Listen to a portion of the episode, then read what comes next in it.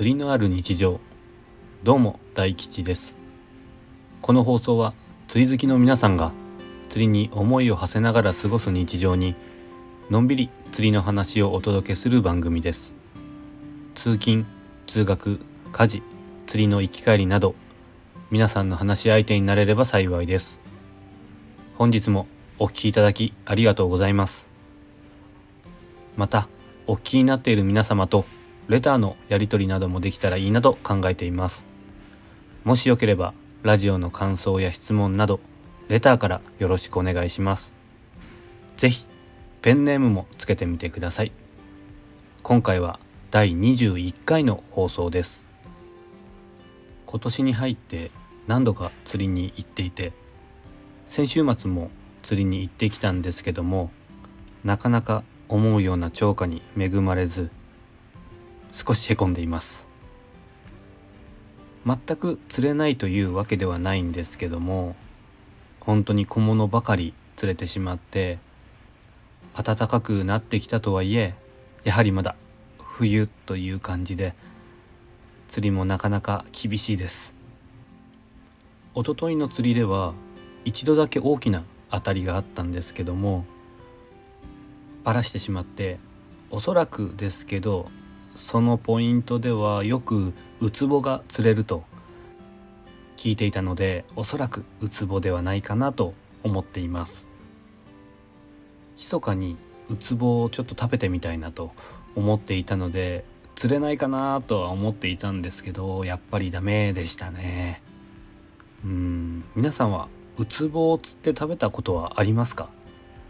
？YouTube とかを見ていると結構ウツボを釣ってあの骨が結構大変だけど美味しいと。皮の部分がプルプルして美味しいっていうのをよく聞くので私も試してみたいんですけどねなかなか機会に恵まれないですね。先ほど小物釣りとお話ししたと思うんですけどもライトゲームでカマスが釣れているという話だったのでライトゲームのタックルを持って行ったんですけど結果的に周りも含めて全然カマスは釣れていなくてですね。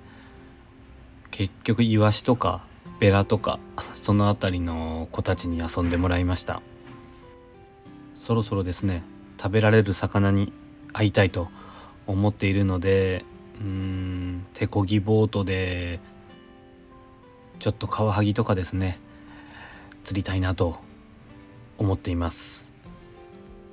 その釣りの道中ですね。あの友人とその時は行ったんですけども友人と話をしていて釣りの前の日もしくは終わった後寝る時間睡眠はどうしているのかという話になってですね。えー、っと昨日ですねちょうどインスタグラムの投稿をしたんですけどもその時「釣りと睡眠」というタイトルで投稿していてですね、えー、実際にその釣りと睡眠の関係について少し調べてみました。投稿の中でも書いているんですけどもだいたい4時間釣りをしてまあその釣りのやり方にもよるんですけどもだいたい1回の4時間の兆候で800キロカロリーから1000キロカロリーぐらい消費をしているということらしいです。私の場合はまあだいたい8時間ぐらい釣りをすることが多いのでそうなってくると約2000キロカロリーぐらいですかね。まあおそらくこれはマックスのカロリー消費消費カロリーなので実際はそこまではいかないと思うんですけども最大でそのぐらい消費するということでおそらく釣りをしている我々からすればかなり疲れを感じるのでまあそんなもんだろうなと思うかと思うんですけども釣りをしない人からするとおそらくですけど釣りってこうのんびりして竿を餌をつけて竿を出してのんびり優雅にしているという印象があると思うのでおそらく釣りをしない人が聞いたらびっくりするんじゃないかなというのが私の感想です。あとですねやっぱり睡眠は疲れを取る手段の一つでもあると思うので体調管理のためにもしっかり睡眠をとって休むということが大事なんだと思います。同じタイミングでですねインスタグラムの中でアンケートを取りまして兆候に行く前日大体どのぐらい寝ていますか？という質問をしたんですけども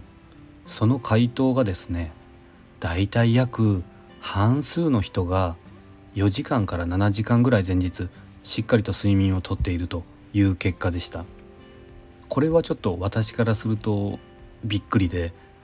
私は結構釣りの前の日って遠足に行くような感じでワクワクして寝つけなくて結局2時間ぐらいしか寝れなかったなとか、うん、30分ぐらいしか寝れなかったなっていうのが結構あって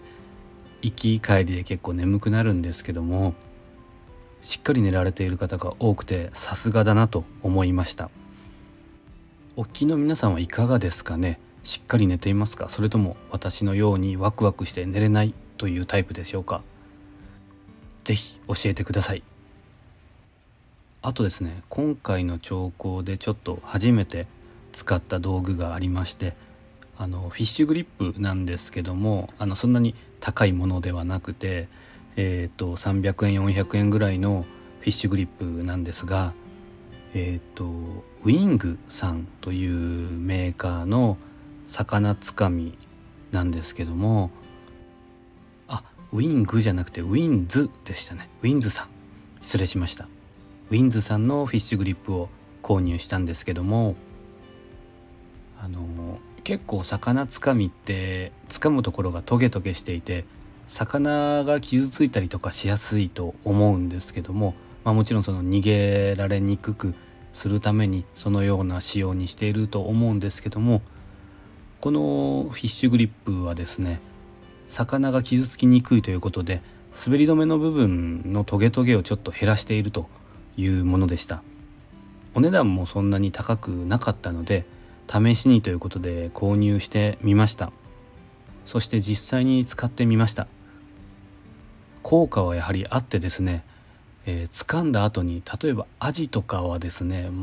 以前アジとかを釣った時は結構フィッシュグリップの跡がついているなと感じていたんですけども今回はまベラとかですねイワシとかなんですけども掴んでみるとあの全然跡がついていなくておおさすがだなと思いました。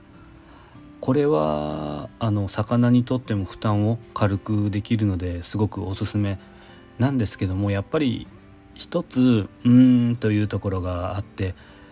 えー、っとですね念仏台とかですねああいう小さい魚が釣れた時にこのフィッシュグリップを使うとなんかですねやっぱりちょっとつるっと滑ってしまうので小物釣りに使おうと思ってたんですけどあまり小物すぎるとつかみづらくて、うん、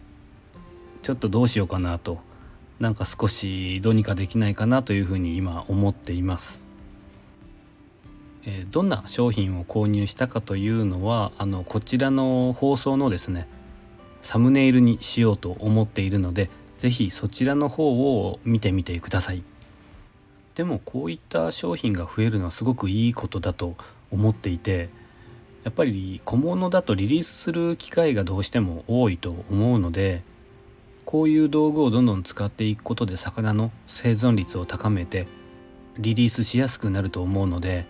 こういった道具はどんどん皆さん使っていってほしいなと感じました。